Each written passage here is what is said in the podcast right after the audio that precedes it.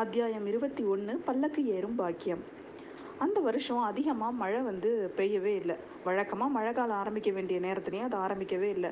ரெண்டு தடவை மழை தொடங்குறது மாதிரி தொடங்கி சட்டுன்னு நின்றுடுச்சு காவேரி ஆற்றுலையும் அதோட கிளை ஆற்றுலையும் பார்த்தீங்கன்னா தண்ணீர் பிரவாகம் குறைஞ்சிக்கிட்டே வந்துச்சு. புதுசாக நடவு நட்ட வயலுக்கெல்லாம் தண்ணீர் இல்லாமல் பயிர்லாம் ரொம்ப வாட தொடங்கிருச்சு.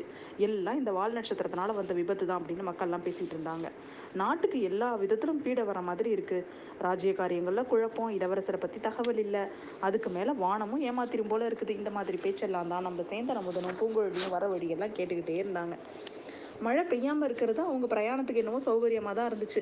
அன்னைக்கு காலையிலேருந்து வெயில் சுடீர்னு அடிச்சது. பிற்பகல்லாம் தாங்க முடியாத புழுக்கம்.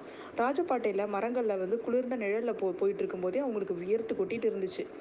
இது ஐப்பசி மாதமாகவே தெரியலையே வைகாசி கோடை மாதிரிலாம் இருக்குது அப்படின்னு ஒருத்தவங்க ஒருத்தவங்க பேசிக்கிட்டே போயிட்டு இருந்தாங்க. பழுவேட்டரையரோட அரண்மனை பல்லக்கு அவங்கள தாண்டி போன கொஞ்ச நேரத்துக்கெல்லாம் பார்த்தீங்கன்னா திடீர்னு குளிர்ந்த காற்று வீச ஆரம்பிச்சிருச்சு. சாலை மரங்களோட இலையெல்லாம் பார்த்தீங்கன்னா காற்றுல அப்படியே சலசல சலன்னு அப்படியே வேகமாக அந்த காற்றுல வந்து ஆட ஆரம்பிச்சிட்டு கொஞ்ச நேரத்துலலாம் வந்து வடகிழக்கில் அப்படியே இருட்டிக்கிட்டு வர ஆரம்பிச்சிட்டு வானம். அந்த அது தொடர்ந்து அப்படியே சின்ன தூரல் சின்ன தூரல் தொடங்கி ஒரு கால் நாழிகை நேரத்துலலாம் பார்த்தீங்கன்னா சோன்னு பெரிய மழை. காற்றுலையும் மழையிலையும் பார்த்தீங்கன்னா ம சாலை ஓரத்தில் இருந்த மரம்லாம் அப்படியே சுற்றி சுற்றி பேய் பிடிச்ச பொண்ணு மாதிரி ஆடுதான். அங்கே அப்போ பார்த்திங்கன்னா நிறைய மரத்தோட கிளையெல்லாம் முறிஞ்சு முறிஞ்சு உழுவுது. அதுக்குள்ளே இருந்த ப பறவைலாம் கத்த க கத்திக்கிட்டு நாலா திசமும் இப்போ நாலா திசையிலையும் பறந்து ஓடுதான். சாலையில் போயிட்டு இருந்த மக்கள் வந்து எங்கே நிற்கிறது இப்போ மழைக்கும் நிற்க முடியாது. ஏன்னா சு சுற்றி இருந்த மரம் எல்லாம் கிளையெல்லாம் முறிஞ்சு முறிஞ்சு விழுவுது. எங்கே என்ன போகிறதுன்னு தெரியாமல் அவங்களும் அங்கேயும் இங்கேயும் ஓடிட்டுருக்குறாங்க. இதில் பார்த்தீங்கன்னா எங்கள் போய் வானமே இடிஞ்சு உழுவுற மாதிரி அப்படி ஒரு மழை பொத்துக்கிட்டு ஊற்றுற மாதிரி ஒரு மழை. அன்னைக்கு ராத்திரியே வந்து தஞ்சாவூர் கோட்டைக்குள்ளே போயிடணும் தான் இவங்க ரெண்டு பேரும் கிளம்பி வந்துட்டு இருந்தாங்க. ஆனால் இப்போ சேந்தன அமுதனோட நந்தவன குடிலுக்காவது அன்னைக்கு ராத்திரி போய் சேர்ந்தா போதும்னு தீர்மானம் பண்ணிக்கிட்டு ரெண்டு பேரும் வந்து தைரியமாக நடந்து போய் வந்துட்டு இருக்கிறாங்க. அப்போ சேந்தன் அமுதன் சொல்கிறான் பூங்குழலி நடுக்கடலை எவ்வளவோ புயலையும் பெருமழையும் நீ பார்த்தவ. மலை மாதிரி அலைக அலைகளுக்கு மத்தியிலலாம் படகு விட்டுட்டு போகிறவன் நீ இந்த மழைக்கு போய் பயப்படுறியே அப்படிங்கிறான். நடுக்கடலை எவ்வளோ தான் புயல் அடித்தாலும் சரி தலையில் ஒன்றும் மரம் விழுந்தா விழாதில்ல அப்படிங்கிறா பூங்குழலி. இந்த மாதிரி பூங்குழலி சொல்லி வாய் மூடுறதுக்குள்ளே பார்த்தீங்கன்னா அவங்களுக்கு கொஞ்சம் தூரத்துலாம் சட சட சடன் ஒரு மரம் முழிஞ்சு முறிஞ்சு விடுற சத்தம் கேட்குது சேந்தன் அமுதன் உடனே பூங்குழலியை கையை கெட்டியாக பிடிச்சிக்கிட்டான். இதுக்கு மேலே நம்ம போக வேண்டாம். இனி அவசரப்பட்டு போகிறதுனால எனக்கு பயமாக தான் இருக்குது இந்த சாலை ஓரத்தில் நிறைய மண்டபம்லாம் இருக்கும். நம்ம வந்து அதில் ஏதாவது ஒரு மண்டபத்தில் கொஞ்சம் நேரம் நம்ம வந்து தங்கி இருந்துட்டு அதுக்கப்புறம் போகலாம் அப்படிங்கிறான் சேந்தன் அமுதன். ஆனால் மண்டபம் இந்த இருட்டில் எப்படி கண்டுபிடிக்கிறது அப்படிங்கிறா பூங்குழலி. மின்னல் மின்னும் போது பார்த்தா தெரிஞ்சிடும் ரெண்டு போ ரெண்டு பக்கமும் நீ கவனமாக பாரு அப்படிங்கிறான். அதே மாதிரி அந்த கொஞ்ச நேரத்துக்குலாம் ஒரு பெரிய மின்னல் ஒன்று வருது. அதோ மண்டபம் அப்படின்னு சேந்திரமுதன் அமுதன் பார்த்துட்டான் ஒரு பெரிய மண்டபத்தை. பூங்குழலி அந்த மண்டபத்தை பார்த்தா அந்த மின்னல் வெளிச்சத்தில் அவங்களுக்கு முன்னாடி கொஞ்சம் தூரத்தில் ஒரு பெரிய மரம் ஒன்று விழுந்து கிடந்துச்சு. அந்த மரத்துக்கு அடியில் நிறைய பேர் மாட்டிக்கிட்ட மாதிரி இருந்துச்சு. அமுதா ஒரு மரத்தை பார்த்தியா? அப்படி அதுக்கு அடியில்? அப்படிங்கிற அவ. ஆமாம் ஆமாம் பார்த்தேன். அந்த கதி நமக்கு ஏற்படுற போது சீக்கிரம் மண்டபத்துக்கு போய் சேரலாம் அப்படின்னு சொல்லிட்டு அமுதன் வந்து பூங்குழலியோட கையை பிடிச்சி இழுத்துக்கிட்டு அந்த மண்டபத்துக்கு போயிடுறான். ரெண்டு பேரும் மண்டபத்துக்கிட்ட போயிட்டாங்க. சொட்ட சொட்ட நனைஞ்சிருந்ததுனால பார்த்தீங்கன்னா அந்த மண்டபத்துக்குள்ளே போன உடனே அவங்க மேலேருந்து வந்த தண்ணியே அப்படியே ஒரு கால்வா மாதிரி ஓடிச்சான். அவ்வளோ அவ்வளோ மழையில் அவங்க நனைஞ்சிருக்காங்க. அப்போ பார்த்தீங்கன்னா திடீர் இவன் சேந்தனமுதன் சொல்கிறான் ஐயோ நீ இவ்வளோ நினச்சிட்டியா உனக்கு ஜலதோஷம் காய்ச்சல்லாம் வந்து வந்துட போகுது அப்படின்னு சொல்லிட்டு அவன் வந்து ரொம்ப வருத்தப்படுறான் அவளுக்காக. அப்போ வந்து நம்ம பூங்குழலி சொல்கிறா நான் கடல்லையே பிறந்து வளர்ந்தவ எனக்கு இன்னொரு பேர் சமுத்திரகுமாரி என்ன மழை தண்ணிலாம் ஒன்றும் செஞ்சிடாது அப்படிங்கிறா பூங்குழலி. அப்போ அவள் மனசு பார்த்தீங்கன்னா தஞ்சாவூர் கோட்டைக்கு தஞ்சாவூர் கோட்டையில் கிட்டேருந்து நாகப்பட்டினத்துக்கு போயிடுச்சு. சமுத்திரகுமாரின்னு அவரை முத முதல்ல அவளை கூப்பிட்டது வந்து நம்ம இளவரசர் தானே அவர் இப்போ சூடாமணி விகாரத்துலலாம் இருக்கிறாரு அதனால் அவரை நினச்சிக்கிட்டா அவள் அப்போ நம்ம சேந்தனமுதன் சொல்கிறான் இன்னும் கொஞ்சம் தூரம் தான் என்னோட நந்தவனமும் குடிசையும் கொஞ்சம் தூரத்தில் தான் இருக்குது நம்ம மழை விட்டதும் ஓடி போயிடலாம் அங்கே. என்னோட அம்மா உன்னை நல்லா கவனிச்சுப்பாங்க அப்படின்னு நம்ம சேந்தன முதன் சொல்கிறான் ஆனால் அவன் அவன் சொல்கிறதெல்லாம் நம்ம பூங்கோழியோட காதில் பார்த்தீங்கன்னா அறகுறையாக தான் உழுவுது. மறுபடியும் திரும்பவும் ஒரு பளிச்சுன்னு ஒரு மின்னல். அந்த மின்னல் ஒளியில் பார்த்தீங்கன்னா அவங்களுக்கு முன்னாடி அறகுறையாக பார்த்த காட்சி நல்லா தெரியுது. அது என்னன்னா ஒரு சாலை உரத்தில் இருந்த ஒரு பெரிய ஆலமரம் வந்து வேரோடு பிடுங்கிட்டு கீழே விழுந்திருக்கு. அதுக்கு அதுக்கு அடியில் ரெண்டு ஒரு குடிசை அஞ்சாறு மனுஷங்கள்லாம் மாட்டிக்கிட்டு இருக்கிறாங்க. அந்த மாதிரி மாட்டிகிட்டு இருந்தவங்களை வந்து காப்பாற்றுறதுக்காக நிறைய பேர் முயற்சி பண்ணிட்டு இருக்கிறாங்க. அப்போ வந்து பார்த்தீங்கன்னா அந்த விழுந்து கிடந்த அந்த மரத்துக்கு பக்கத்தில் அந்த பல்லக்கை கீழே வச்சுருந்தாங்க. அப்போ பூங்குழலி சொல்கிறா அமுதா பல்லக்க பார்த்தியா அப்படின்னு கேட்குறா பார்த்தேன் பழுவூர் இளையராணியோட பல்லக்கு மாதிரி இருந்தது அப்படிங்கிறான் அவன். விழுந்த மரம் அந்த பல்லக்கு மேலே விழுந்திருக்க கூடாதா அப்படிங்கிற அவ கடவுளே ஏன் இப்படி சொல்கிற பழுவூர் ராணியை பார்த்து அவன் மூலமாக ஏதோ காரியம் சாதிச்சுக்கணும்னு சொன்னியே நீனு அப்படிங்கிறான். ஆமாம் இருந்தாலும் அந்த பழுவூர் ராணி எனக்கு அவ்வளோவா பிடிக்கல அப்படிங்கிறா அவன். உனக்கு பிடிக்கலன்னா அதனால அவன் மேலே ம அவள் தலையில் மரம் முறிஞ்சு விழுமா அப்படின்னு கேட்குறான் அவன். சாதாரணப்பட்டவங்க தலையில் தான் மரம் விழணுமா? ராணியோட தலையிலலாம் விழக்கூடாதா? சரி அது போனால் போட்டும். இப்போ நம்ம பல்லக்கு கிட்ட போய் பழுவூர் ராணியை பார்த்து பேசலாமா? கோட்டைக்குள்ளே நம்ம போகிறதுக்கு அவளோட உதவியை கேட்கலாமா? அப்படின்னு கேட்குறா. அழகுதான். ராணியை பேட்டி அவன் கா பேட்டி எடுக்கிறதுக்கு நல்ல சமயம் தான் பார்த்தேன் நீனு. பல்லக்கு கிட்ட போன இருட்டில் திருட வர்றோன்னு நினச்சிக்கிட்டு நம்ம அடிச்சு போட்டாலும் போட்டுருவாங்க அப்படிங்கிறான் அவன். ராணியை நான் பார்த்துட்டா அப்புறம் காரியம் சீக்கிரம் எளி கா காரியம் வந்து எளிதாயிடும் அப்படிங்கிற அவ. அது எப்படி அப்படின்னு கேட்குறான் இவன்.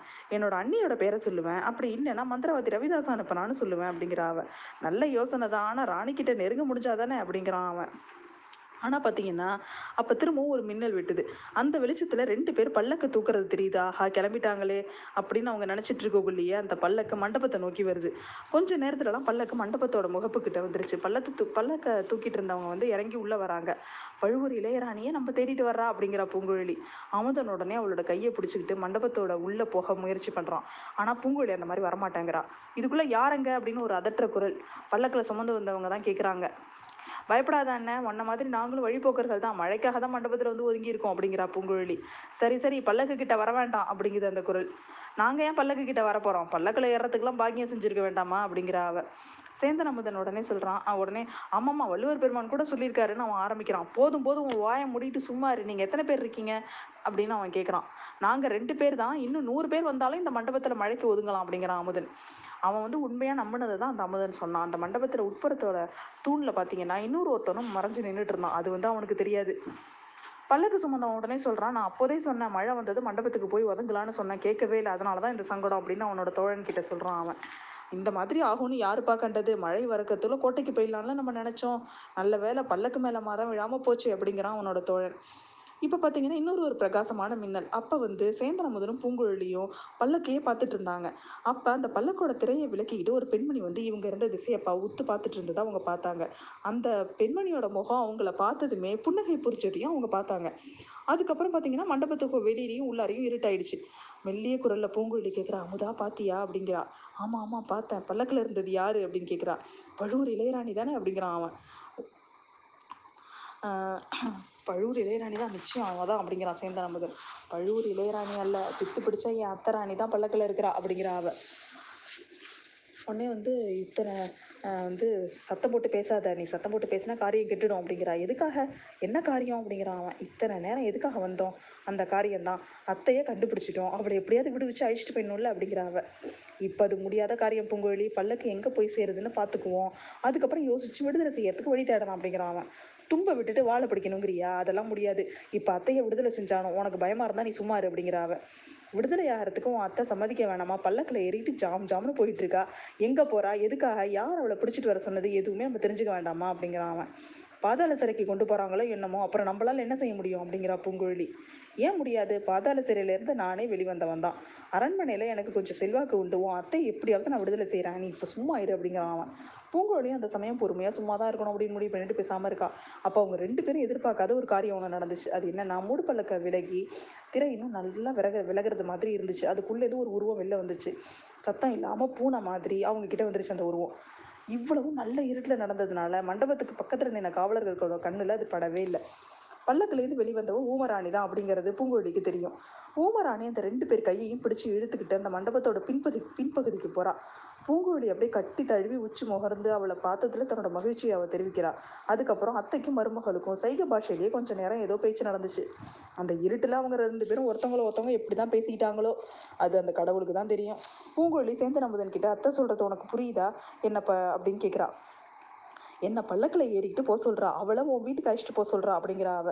உன் சம்மதம் என்ன பூங்குழலி அப்படின்னு அமுதன் கேட்குறான் அத்தை சொல்கிறபடி செய்ய போகிறேன் ஆளை பிடிச்சிட்டு வர சொன்னவங்க என்னன்னு நான் தெரிஞ்சுக்க வேண்டாமா அப்படின்னு கேட்குறா அவளும்.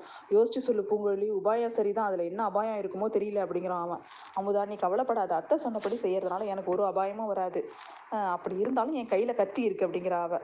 அது அவள் சொல்லி அடுத்த நிமிஷம் என்ன பண்ணுறா அத்தையை கட்டி பிடிச்சி அவகிட்ட ஆசீர்வாதம் வாங்கிக்கிட்டு அவளை மாதிரியே சத்தம் செய்யாமல் போய் பல்லக்கில் போய் உட்காந்துக்கிறா அவ. பல்லக்கில் உட்காந்துக்கிட்டு அந்த திரையையும் மூடிக்கிறா பூங்குழலி.